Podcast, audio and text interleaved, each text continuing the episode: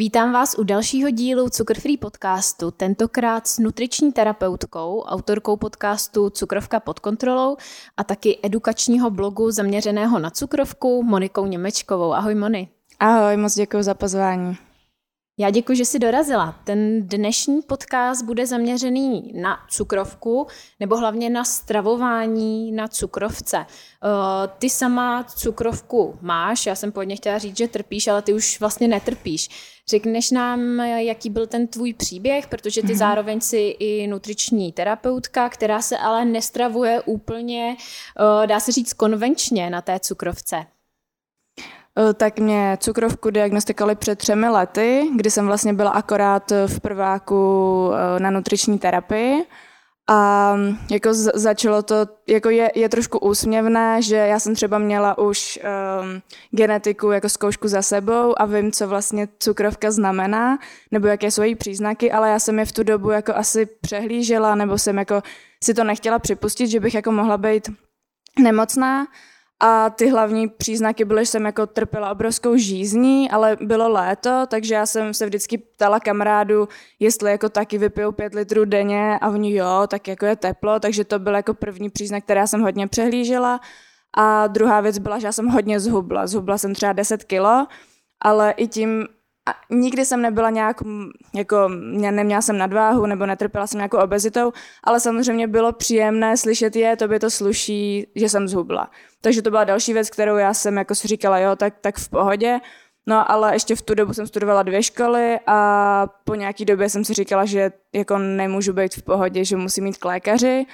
No a zjistil mi to až dědeček, když jsem přijela eh, za ním, on je doktor a viděl mě, jak jak jsem hubená a že piju hodně, hodně té vody, takže mě vzal do nemocnice a vlastně takhle se na to přišlo. A já jsem vlastně byla, tam jsem dostala klasická doporučení a až po nějaké době jsem, jsem na tu nízkosacharidovou stravu přešla. Eh, ty si tady nezmínil, jaký typ cukrovky máš. Mohla by si říct, eh, jak se od sebe ty dva eh, typy cukrovky liší a co to vlastně cukrovka je? Uh-huh. Tak obecně jako cukrovka neboli diabetes mellitus je vlastně porucha metabolismu glukózy, že tělo nedokáže tu glukózu zpracovávat a liší se teda od sebe tak, že já mám ten první typ, což je autoimunitní onemocnění, kdy vlastně uh, naše vlastní imunita to tělo začne napadat. Konkrétně u té cukrovky uh, slinivku břišní, která nám produkuje inzulín a um, ona začne ničit ty, ty beta buňky a je to většinou, většinou se diagnostikovává v dětství nebo někdo tím trpí od narození, takže vlastně u mě mě bylo asi 21, takže jako relativně pozdě, ale může vzniknout jako i, i takhle v, jako v pozdějším věku než v tom dětství. A mm, je teda nutná aplikace inzulínu. Není hnedka od začátku, dostanete dietu a eh, je nutný aplikovat inzulín. A já jenom uh, se zeptám, ty, když uh, si začala mít tyhle ty příznaky, bylo to třeba období, kdy si procházela nějakým zvýšeným stresem, nebo proč si myslíš, že zrovna uh, v tomhle věku, v té době, kdy ti to zjistili, uh, tak si začala mít ty problémy, když říkáš, že to většinou je uh, už problém od dětství? Jo, přesně jak říkáš, já si myslím, že jsem k tomu určitě měla nějakou genetickou predispozici, ale tím, že jsem studovala uh, už nutriční terapii a zároveň ještě jeden obor na FTVS, tak jsem měla jakoby dvoje zkouškový, takže si myslím, že to bylo zapříčiněné hlavně tím stresem, že jsem jako toho měla hodně, neměla jsem vůbec čas na sebe, jenom, jenom jsem se jako učila a byla jsem v takovém jako schonu, takže, takže si myslím, že jako oni neví, ani doktoři neví z čeho to přímo vznikne, ale já u sebe si myslím, že to klidně bylo tím stresem. A když bys potom měla tady porovnat uh, tu jedničku uh, s tou dvojkou, řekněme, uh, cukrovkou druhého typu, tak jak se od sebe tady liší? Jo, tak to je, to je vlastně jako, takové jakoby metabolické onemocnění, které vzniká naopak jako v pozdějším věku, ale teďka bohužel s rostoucí obezitou třeba v Americe už jsou děti, které tou uh, cukrovkou druhého typu trpí už také, ale většinou teda je diagnostikováno třeba po 40. věku a trpí tím hlavně lidé s nadváhou nebo obezitou. A je to celkově takový jako začarovaný kruh. Je to, je to špatná životospráva, plus třeba málo pohybu a je to, to oproti té jedničce je rozdíl, že oni stále ten inzulín jako mají, ale tělo už na ně nereaguje. Tělo už Prostě v krvi je vysoká hodnota krv, krv, cukru, takže vysoká glykémie a ta slinivka stále furt produkuje víc a víc inzulínu. Takže vlastně ten člověk s diabetem nebo s prediabetem druhého typu vlastně má jako vysokou glykémii, ale i vysokou hladinu toho inzulínu.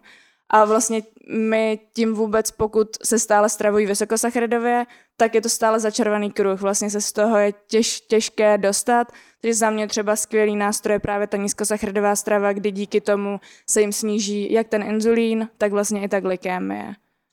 Ty jsi tady popsala tedy typického člověka trpícího cukrovkou druhého typu, který má tedy špatnou životosprávu, špatně se stravuje a málo se hýbe. Eh, já předtím, než jsem začala s cukr free, tak jsem měla hodnoty krevního cukru, dá se říct, eh, vlastně ve stádiu prediabetes. Mm-hmm ale já jsem sportovala až extrémně, ale zároveň jsem jedla opravdu vysoké množství cukru z tak eh, zvaných zdravých potravin. Nebylo to tak, že bych se od rána do večera ládovala sladkostmi, ale Pila jsem hodně uh, různých sladkých nápojů, přirozeně tedy sladkých ovocných nápojů, jedla jsem hodně mysli, uh, mysli tyčinek a vlastně ten cukr jsem přijímala z těch, dá se říct, rádoby zdravých potravin a i tak jsem uh, ty hodnoty měla takhle špatné. Tak je možné, že i člověk, který se stravuje, uh, dá se říct, zdravě, stále z dnešního pohledu a hýbe se, tak uh, může mít cukrovku. Jo, myslím si, že ano. A určitě i u, té, u toho diabetu druhého typu je uh, určitě nějaká genetická predispozice, takže někdo to můžou to určitě mít i lidé, které, kteří uh, nemají nadváhu. Mm-hmm. Takže určitě hodně ten, ten životní styl, jak pohyb, tak, uh, tak to jídlo je tam jako strašně důležité a u, té, u toho druhého typu jako výhoda toho, že pokud ten životní styl změní, tak se dají ty hodnoty upravit. Nebo můžou, oni, uh, není nutný od začátku uh, aplikovat inzulín, oni většinou dostanou nejdřív nějaké léky a pokud to nezmění, tak uh, je možné, že až ta slinivka se vlastně vyčerpá a musí mít inzulín také. Mhm. Já tedy to můžu potvrdit, protože pro mě cukr free byla záchrana v tom, že mě se skutečně cukr stabilizoval a nyní mám hodnoty úplně, úplně v normě. Eh, v čem je tedy cukrovka tak problematická? Jak ovlivňuje život eh, člověka, který, kterému je diagnostikována? Eh, tak ehm, cukrovka je jako problematická kvůli tomu, že má, můžeme rozdělit jako komplikace na akutní a chronické. Ty akutní jsou vlastně pro diabetika v tu danou chvíli jako horší, protože musí řešit teď.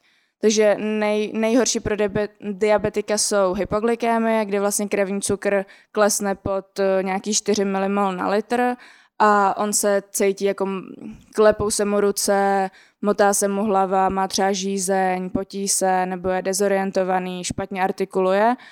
A um, diabetici se těch hypoglykemí hodně bojí, protože je to i doktoři tím často jako straší. Já si nemyslím, že to je jako, že bys to mělo zlehčovat, ale já vím, že ještě když jsem cukrovku neměla a právě hodně jsem sportovala, tak i zdravému člověku ten krevní cukr může klesnout a necítí se, necítí se nejlíp. Takže já teďka se jich jako nebojím, naštěstí na té nízkosacharidové stravě jimi ani netrpím, ale, ale jako chápu, že na klasické stravě jako ty hypoglykemie jsou jako nejnebezpečnější. A je tedy potom naštěstí u mě ne, ale u nich je prostě nutné podat cukr, aby se jim, aby se jim zvedla ta glykémie.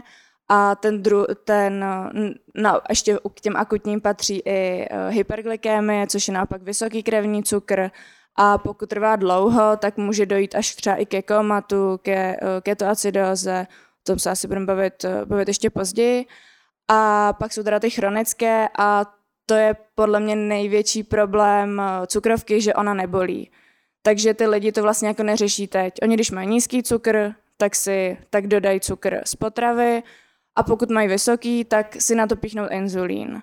Ale neřeší to, že třeba za deset let můžou přijít nějaké komplikace, uh, nějaká nefropatie, neuropatie, prostě problémy s očima, s ledvinama, různé, um, může dojít až jako k amputaci nohou a tak. Takže to je jako za mě velký problém, že ty lidi to neřeší do budoucna. Že vlastně teďka jim relativně dobře, hlídají si uh, stravu inzulín, ale, ale neřeší to, že pokud budou mít dlouhodobě zvýšený ten krevní cukr, nebudou si to hlídat, tak, tak ty komplikace mm, pravděpodobně přijdou. Když se vrátíme zpět k tomu tvému příběhu, tak ty si eh, zjistila, že máš cukrovku prvního typu vlastně v průběhu studia uh, nutriční terapie. Jaká uh, jsou ta doporučení, která se vlastně i ty na té škole učila, jak by se diabetik měl správně stravovat?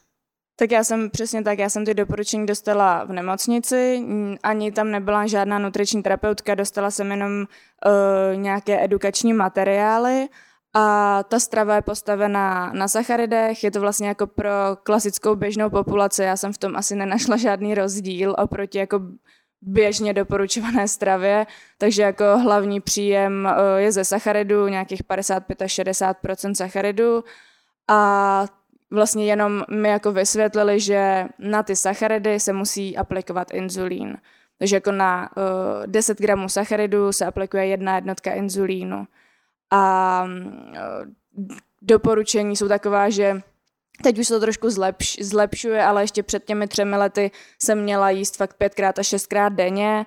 Teďka už je to lepší, že, že klidně může člověk jíst třeba třikrát. Je to i z důvodu toho, že Eh, dříve byly eh, jiné inzulíny a můžeme rozdělit jako na eh, flexibilní a fixní dávkování. Když bylo to fixní dávkování, tak oni fakt měli, třeba museli šestkrát eh, v určitou eh, denní dobu si dát eh, určité množství sacharidu a toho inzulínu a museli to dodržet. Což naštěstí já už jsem neměla, že jsem měla jako to flexibilní, ale i tak mi bylo doporučováno těch sacharidů sníst hodně. Je to kolem, nevím, třeba 250 gramů sacharidu za den rozdělen do těch pěti až šesti jídel. Takže ty, když si dostala uh, tuhle, to, tato doporučení, tak si se tak začala stravovat.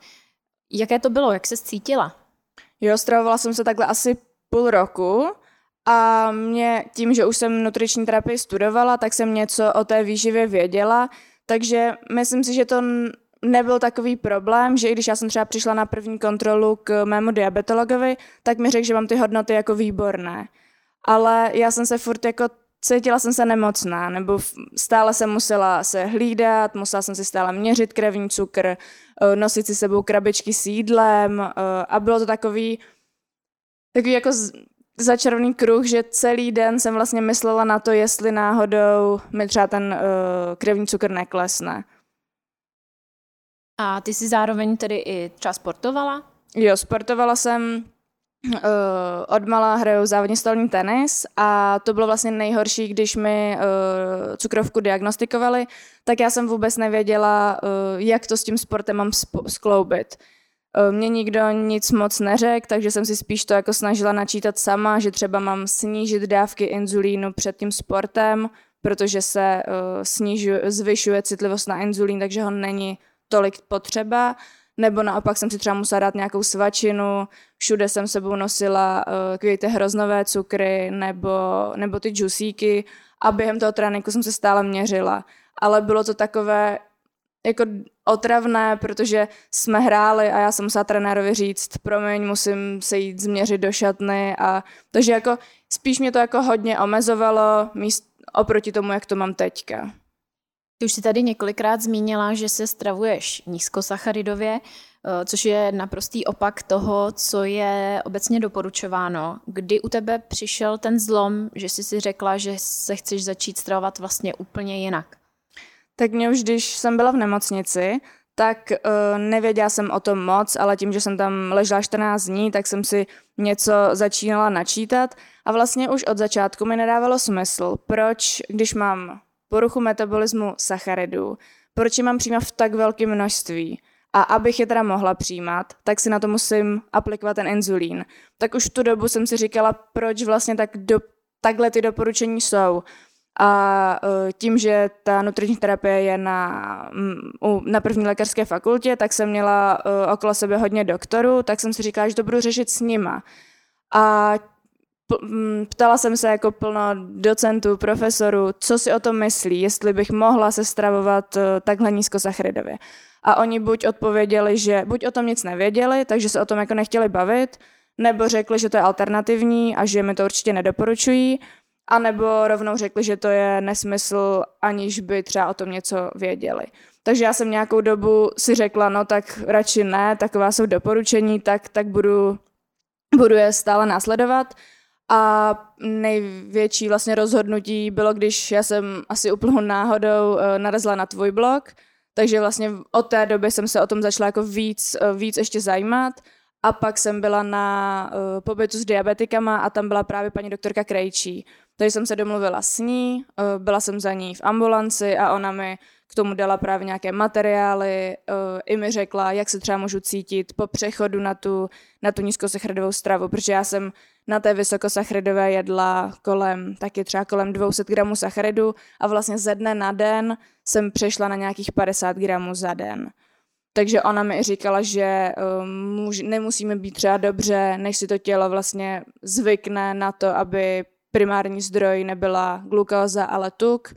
Takže mi vlastně jako vysvětlila, že, ať, že budu víc unavená, ať víc odpočívám, uh, ať třeba víc solím. Takže já jsem na to vlastně byla připravená. Mě asi týden mi nebylo úplně dobře, i třeba od žaludku mi, mi trošku jako uh, nebylo dobře, ale pak, když jsem, pak po tom týdnu to bylo neuvěřitelné, jako jak se mi uh, stabilizoval ten krevní cukr a nemusela jsem vůbec jako řešit to, co jsem řešila předtím.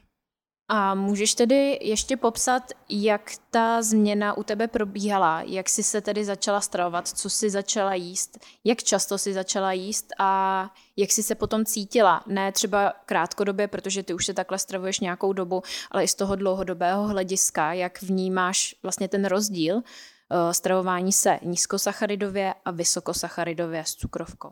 Tak rozdíl byl hlavně ten, že jsem snížila uh, ty porce. Předtím jsem fakt jedla třeba pětkrát a na té nízkosacharidové mně stačí dvě až tři jídla za den, záleží, jakou mám třeba fyzickou aktivitu, nebo jestli je taky nějaký stres, tak, tak to tělo potřebuje víc, víc těch živin. Ale jako už s ním, samozřejmě tím, že máš uh, více tuku uh, v tom jednom jídle, tak eh, mě to zasytí na další dobu. Takže předtím to bylo tak, že jsem fakt jedla pětkrát až šestkrát s velkým množstvím sacharidu, takže vždycky mi vyběhnul ten krevní cukr a po dvou hodinách jsem zase měla hlad nebo chuť a pokud bych se nenajedla, tak by mi ten krevní cukr spadnul do té hypoglykémie. Ale teďka mě se to úplně jako stabilizovalo, mám to vlastně furt jako v normě Eh, jako zdravý člověk. Eh, ty hodnoty by měly být třeba od 4 až do 6 eh, milimolů na litr. To mám jako většinu, většinu času. Někdy samozřejmě se stane při nějaké, já nevím, nemoci nebo při právě při stresu, kdy ty hodnoty se zvýší, ale, ale jinak to mám stále, stále takhle jako v pořádku. A největší rozdíl byl v tom teda, že já jsem vlastně sacharidy vyměnila vyměnila jako za zdravé tuky, takže jsem omezila, nebo úplně jsem vyřadila uh, pečivo, přílohy a místo toho jsem naopak začala jíst jako hodně zeleniny, uh, zařadila jsem jako přesně dřív jsem se bála tuku, takže jsem teďka jsem zase zařadila naopak zdravé tuky, jako máslo, olivový olej, hodně ořechy, a no, takhle, takhle. A můžeš teda nám říct, jak vypadá takový tvůj den, tvůj jídelníček, co za ten den třeba sníš, aby si lidé, kteří třeba trpí cukrovkou, eh, mohli představit, jak, jak by to případně vypadalo, kdyby se stravovali nízkosacharidově? Tak teďka ještě další výhoda toho, že nemusím snídat, což je super, že dřív jsem se prostě musela nasnídat, protože pokud bych se nenasnídala, tak mi, opět ten krevní cukr klesne. Takže teďka, eh, když vstanu, když mám hlad, dám si snídani, když nemám, tak si dám klidně až třeba v 11 klidně nebo později a snídám většinou vajíčka eh, na všechny způsoby, eh, s hodně zeleninou, s nějakými ořechy, semínky, může k tomu být třeba sír, šunka, kvalitní, kvalitní olej, nějaký olivový nebo sezamový. To je tak jako, fakt to snídám jako skoro každý den. Ehm, zkoušela jsem i třeba mléčné výrobky, jako třeba tvaroh, taky s nějakýma semínkama, ale ehm, neděláme to dobře tím, že tam je zase, je tam sice přirozený cukr laktóza, ale mě to ty krevní hodnoty zvyšovalo, takže já když už bych si chtěla dát takhle více třeba mléčné výrobky, tak si je radši dám jako odpoledne, ale je to hodně individuální, někomu by to třeba sedět mohlo. Nebo ještě další alternativa může být třeba nějaký kaše semínkový, nebo udělat si, já nevím, lívance, samozřejmě bez mouky, z nějaký oříškový mouky, ale za sebe je nejlepší jíst slané, slané snídaně, protože já když si dám sladkou snídani, tak pak mám celý den na něco chuť, furt se cítím taková jako nedojedená, takže když se fakt najím jako pořádně ráno, tak vydržím třeba pět hodin, pět hodin bez jídla a ten krevní cukr je úplně, úplně v pořádku. A pak teda buď mám oběd, oběd a večeři mám většinou jako stejný, nebo někdy mám prostě jedno jídlo třeba jenom odpoledne a je to buď zase nějaké maso, ryba, nebo i, i klidně nějaký ten sír, zase s hodně zeleninou a opět třeba nějaké ořechy, opět je důležité, opět jsou důležité ty zdravé tuky, aby prostě mě to zasytilo, abych neměla hlad a neřekla si je za hodinu, musím se zase najíst. Eh, ty jsi tady zmiňovala, že když jsi začala hledat tu svou cestu, jak se stravovat lépe s cukrovkou, eh, tak jsi mluvila s různými odborníky, ale nenašla si u nich pochopení. Eh, jak, jak to vnímal tvůj ošetřující, ošetřující lékař, který vlastně viděl ty tvé hodnoty před a potom na té nízkosacharidové stravě? Co na to říkal? Tak on, já jsem to s ním samozřejmě řešila ještě než jsem na to přešla, ale on to On to jakoby moc nechápal z toho důvodu, že si myslel, že už to mám takhle jako výborně kompenzovaný, protože ty hodnoty asi jsem měla lepší než ty jeho, jeho pacienti, ale já jsem si furt připadala, že jako mě to omezuje, že je možnost ještě jako jiná. Ale potom, když jsem uh, přišla znova s tím, že to teda fakt jsem jako zkusila, a on viděl, ty, on viděl ty hodnoty, tak se divil, že se mi hodně snížil glikovaný hemoglobin, což je jakási jako průměrná hodnota glykémie toho krevního cukru za tři měsíce. A tím, že to je jako průměr, tak uh, lidi, i kteří mají špatně kompenzovanou tu cukrovku, tím, že trpí často nízkýma hodnotama a pak i vysokýma, tak ten průměr můžou mít relativně dobrý. Takže on si myslel, že já jsem trp, že trpím hodně těma nízkýma, proto se mi tady ta hodnota jako snížila. Ale tím, že už jsem právě měla i senzor na měření uh, glykémie, tak viděl, že vlastně mi to jako do těch hypoglykémií nechodí nebo nepadá ten, takže, takže pak říkal, že pokud mi to sedí, tak, eh, takže s tím jako nemá problém. A vlastně já tím, že stravu s ním zas tak neřeším, to jsem docházela dříve k nutriční terapeutce a takže on mi jenom jako změnil, on mi stejně jenom předepisuje inzulín, takže jsem s ním jako řešila, řešila tady ty, tady ty věci. Um, největší obavou podle mě diabetiků, kteří uh, třeba začnou přemýšlet nad tím, že by se stravovali nízkosacharidově, je právě to, že když uh, nebudou jíst cukr a sacharidy, tak budou často padat do té hypoglykémie. Uh, je to skutečně oprávněná obava, že když člověk eh, nejí cukr, nejí sacharidy, anebo třeba nejí delší dobu, no, například přerušované půsty, tak u něj hrozí eh, častěji hypoglykémie. Jo, uh, byla jsem tím také strašená, takže já jsem se vlastně toho taky bála, že ty hypoglykémie budou jako mm, početnější, ale mm, bylo to přesně naopak, protože tím, jak uh, na klasické vysokosacharidové stravě Eh, je vlastně primární zdroj, přijímáš eh, sacharidy, takže tím pádem jako glukózu. Ale na té nízkosacharidové se eh, primární zdroj přijímáš tuk. Takže právě tam je jako skvělé to, že pokud mě, mě teďka už jsem jako ten organismus je adaptovaný na metabolismus tuku, takže v krvi mám stále nějakou glukózu, ale neklesne mi to tak rychle, jako u lidí, kteří mají ten, tu glukózu jako primární zdroj.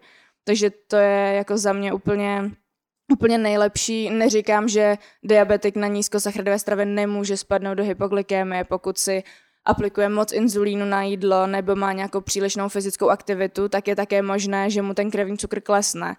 Ale uh, přesně jak si říkal, že když bych třeba delší dobu nejedla, tak to na té vysokosacharidové stravě bych ani jako nemohla bych si to dovolit, protože po nějaké době by mi ten krevní cukr klesnul, protože je to primární zdroj a to tělo ho potřebuje a vezme si ho.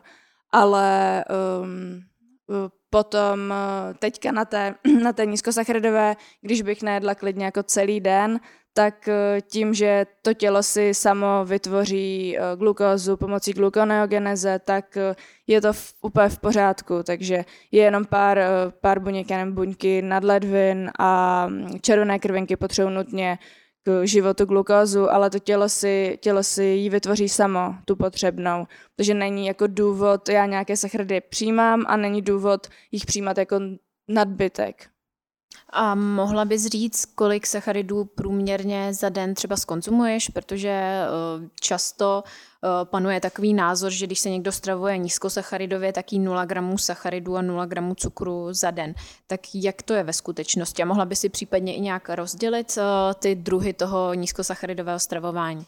Jo, tak uh, obecně já jim většinou kolem třeba 50 gramů sacharidů za den, liší se to i třeba v ročním období, v létě, sice třeba nejím nějaká, nějaké sladké ovoce, ale s ním víc, já nevím, jahod, nebo když si udělám nějaký koláč se švestkama, tak si na to jako aplikuju trošku víc inzulínu, takže myslím, že se pohybuju tak kolem třeba 40 až 70 gramů sacharidu za den. A ta nízkosacharidová strava se jako pomyslně počítá nevím, do nějakých třeba 130 gramů a můžeme ji um, to je taková ta jako vol, volnější uh, varianta těchto, těchto víc sacharidů. A pak můžeme ještě rozdělit, uh, to je, nechci říkat od nula, protože nula prostě ve všem, ve všem jsou, v zelenině jsou sacharidy v mléčných výrobcích a to, takže si myslím, že do takových jako 20 gramů sacharidů denně uh, se to nazývá ketogenní stravování a to já jsem zkoušela asi měsíc, mě to moc, mě to moc nevyhovovalo, že to je fakt jako takový za mě už jako hodně striktní, myslím si, že to je uh, vhodné jako třeba terapeutická strava, léčí se tím uh, epilepsie třeba u dětí, teďka jsou výzkumy třeba na Alzheimera nebo na rakovinu, jestli se tím nedá léčit a tak, takže to si myslím, že je určitě pro, pro plno lidí uh, i do budoucna jako možnost, jak, jak vlastně léčit toto onemocnění. V souvislosti s ketogenním stravováním eh, je často zmiňovaná ketoacidóza, která je taky velkým strašákem diabetiků. Jak se liší nutriční ketóza a ketoacidóza? Protože člověk se může velmi jednoduše i při tom eh, nízkosacharidovém stravování do té ketózy dostat. Tak mohla by si popsat, jaký je rozdíl a co to vůbec ta nutriční ketóza je? Tak nutriční ketóza eh, je vlastně stav, do kterého se dostaneme, pokud, těch sachar, pokud ty sacharidy snížíme na minimum a tělo začne produkovat ketolátky, které u ketózy nejsou vůbec problém, naopak je potřebujeme jako eh, náhradní zdroj energie, může používat i třeba mozek. A ty hodnoty jsou od nějakých půl až do pěti milimolů na litr, takže ty, eh, ty hodnoty jako nejsou vysoké a určitě naopak, eh, naopak plno lidí, co začne s tím eh, ketogenním stravováním, tak se vlastně do té ketózy chce dostat. A není to, není to stav, kterého bychom se jako měli obávat. Dá se i to právě změřit, eh, jsou různé diagnostické proužky, z moči se dá změřit množství těch ketolátek, jak ten organismus je vlastně adaptovaný na, na to stravování.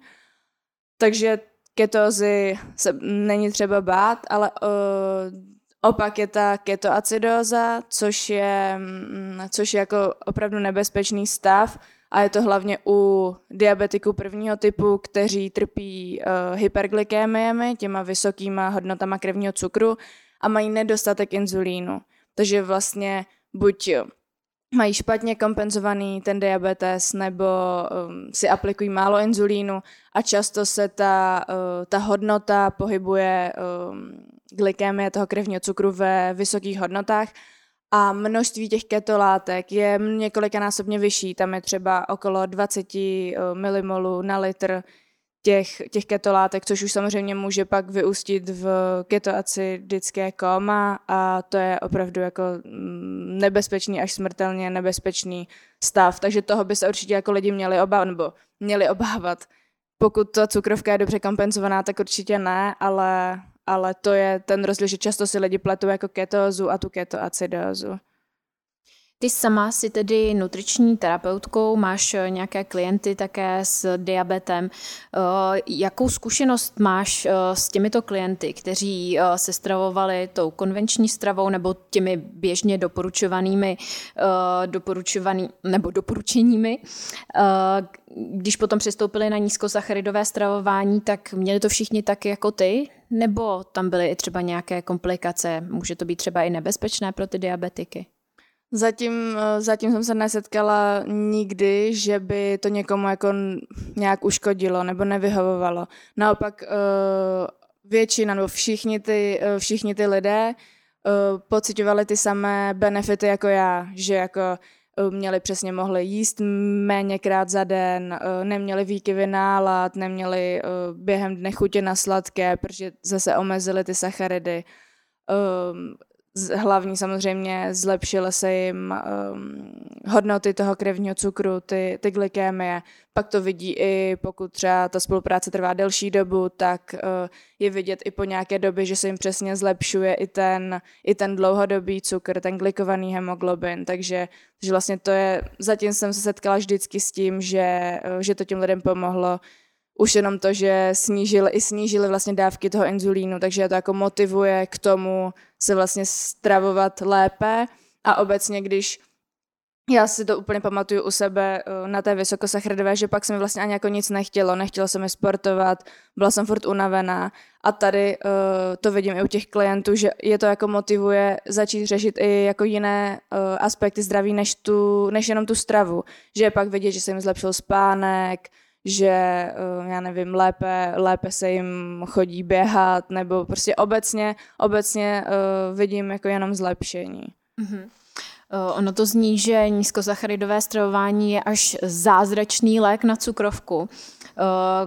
Pokud by tomu tak skutečně bylo, tak proč si myslíš, že vlastně řada nebo většina odborníků i z řad nutričních terapeutů a nutričních specialistů je stále tak proti nízkosacharidovému stravování?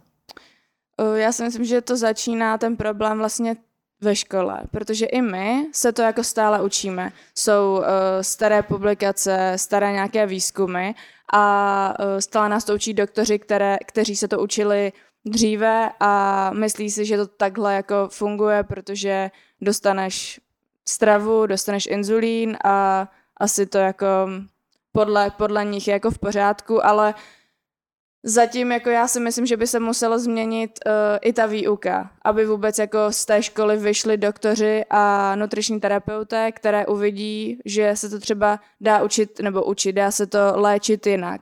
A nebo ještě jako druhá věc, a to doufám, že taky brzo, brzo jako bude, že právě bude přibývat lidí s diabetem, kteří třeba uh, na tu stravu přejdou sami, a přijdou za tím svým doktorem a snad k tomu bude otevřený a třeba se o tom začne zjišťovat další věci. Já si myslím, že spíš jako oni se toho bojí asi, že jsou, nejsou jako dlouhodobé studie o tom, ale jinak, uh, jinak si myslím, že takhle jakože fakt víc a víc jako třeba ty klienti mi napíšou, že jo, diabetolog byl v pohodě, souhlasí s tím, ale nic o tom neví, ale jako nevyvrací mi to ale byly i klientky, kteří třeba přešli k jinému diabetologovi, protože jim řekl, že s tím jako nesouhlasí a že to jako nebude podporovat. A teď je jako otázka, jestli o tom nic neví, nebo je striktně proti, nebo to těžko říct. A máš třeba srovnání se zahraničím? Je nějaký eh, stát, kde doporučují, kromě tedy té klasické stravy, i třeba nízkosacharidové stravování? Mhm, je tomu tak třeba ve Švédsku, na Islandu nebo v Austrálii, myslím, že ve Velké Británii také, že k té klasické doporučené um, doporučují i, i tady tu nízkosacharidovou. A u nás, eh, myslím, že od roku 2017 jsou tato doporučení pro těhotenskou cukrovku ale stejně není to stále, se nedoporučuje jíst třeba méně než 130 gramů uh, sacharidu za den, ale to už jako i pro ty těhotné je jako lepší určitě to nemít tak, tak snížené ty sacharidy, ale, uh, ale zatím jako u nás stále není to, že by jsme, i, i jako v obecně v doporučeních je, že se nemá jíst 130 gramů sacharidu za den u nás, ale v zahraničí už, už to takto je. Mm-hmm. Myslíš, že by se člověk s diabetem měl snažit o přechod na nízkosacharidové stravování sám, nebo je vhodnější, nebo dokonce žádoucí, aby vždy byl pod dohledem nějakého specialisty, nutriční terapeutky třeba? Myslím si, že pokud eh, té stravě jako rozumí málo a nemá o tom třeba jako nic moc načteného, tak je určitě vhodné nějakou nutriční terapeutku, která zastává tenhle ten názor, nebo doktora požádat o radu už jenom třeba z důvodu právě snižování uh, té medikace. Že u, u diabetiku prvního typu je důležité snížit ten inzulín, u diabete, diabetiku druhého typu buď inzulín nebo ty léky, aby naopak, kdyby aplikovali stejné množství inzulínu, a tak eh, by mohli právě spadnout do té hypoglykémie. Takže z důvodu, z důvodu snižování těch dávek inzulínu je vhodnější jako požádat toho lékaře, ale pokud uh, není pro a ten člověk se stejně rozhodne uh, změnu, změnu toho stravování podstoupit, tak si myslím, že to jde i, i sám může, ale doporučuji si fakt načíst jako věci o tom, jak se třeba právě může cítit ten člověk, myslím si, že je lepší. Já jsem sice přešla ze dne na den, ale teďka třeba u těch klientů to děláme tak, že s nimi přecházíme postupně, aby to pro ně nebyl jako takovej, takovej šok.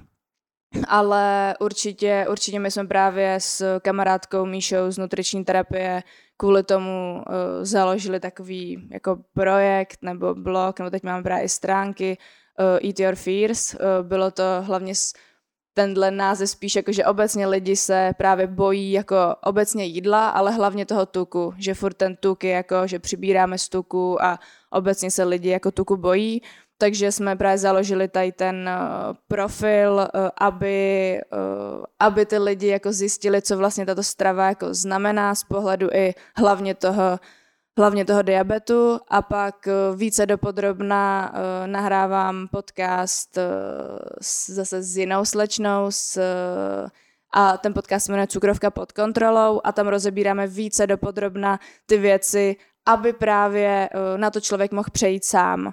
Jako právě, že jim třeba radíme i se sportem, nebo na co si dát pozor v restauracích, jak je i třeba důležitý spánek, na ohledně toho, jakou pak máme hodnotu Eh, toho krevního cukru a různé vlastně takové jako je to samozřejmě naše zkušenost, ale myslím si, že to může hodně lidem pomoct i jako s, právě s přechodem, s přechodem na, eh, na to nízkosacharidové stravování a i nám lidi jako píšou a mohou psát uh, buď na, taky na Instagramový profil Cukrovka pod kontrolou nebo i na stejný e-mail, pokud by potřebovali s něčím poradit.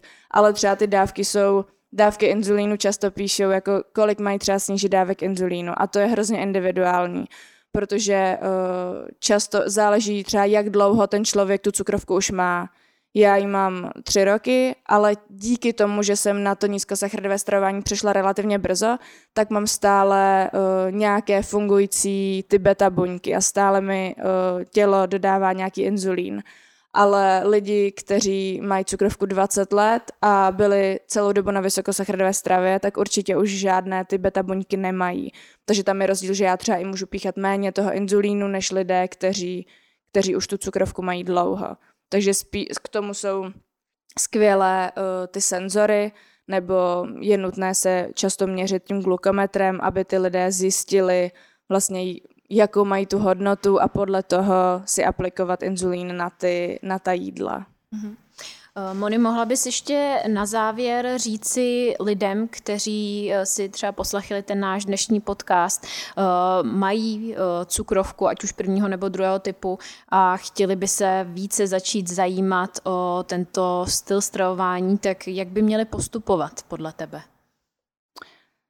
Tak my myslím, jo, za mě je nejlepší to, že nejdřív si zkusit přibližně jako spočítat, kolik, ehm, kolik toho vůbec jako sní za ten den, kolik sní těch sacharidů a postupně to začít snižovat a tím snižovat i ty dávky inzulínu.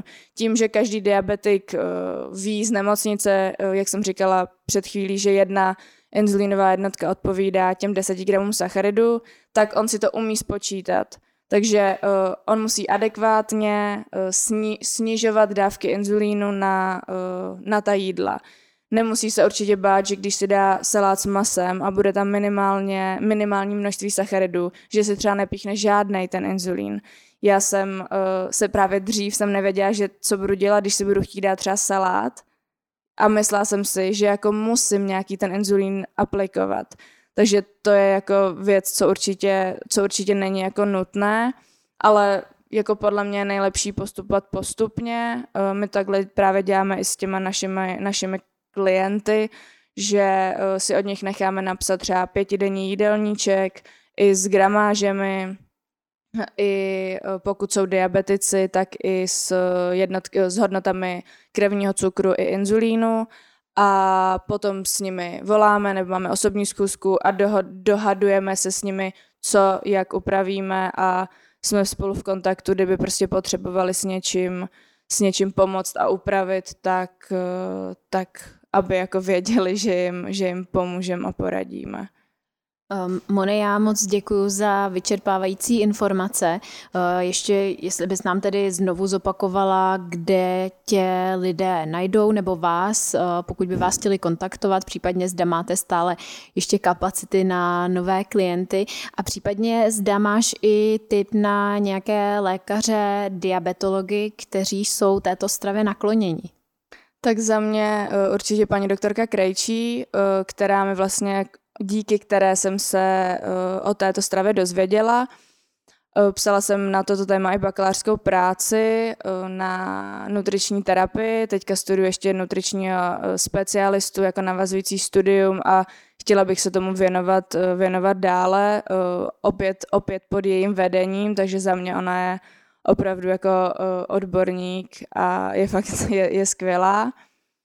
A mm, jinak uh, určitě můžete nás sledovat, nebo nejvíce informací dávám na profil Eat Your Fears, kde najdete i jako na ty samý, ty, ten samý web a potom na cukrovka pod kontrolou, kde uh, to je samozřejmě hlavně, hlavně o cukrovce i o tom, co jíst, ale i uh, právě třeba jak, jak funguje, fungují ty senzory a Uh, to je asi, to je asi všechno. Já teda ještě na závěr prozradím, že na paní doktorku Hanu Krejčí se můžete těšit v jednom z dalších uh, podcastů. Budeme se bavit o těhotenské cukrovce. Moni, tobě moc děkuji za šíření osvěty, za to, že uh, jsou u nás odborníci, na které se dá v tomhle, v tomhle ohledu obrátit a přeju ti mnoho úspěchů v tvé cestě. Děkuji moc ještě jednou za pozvání.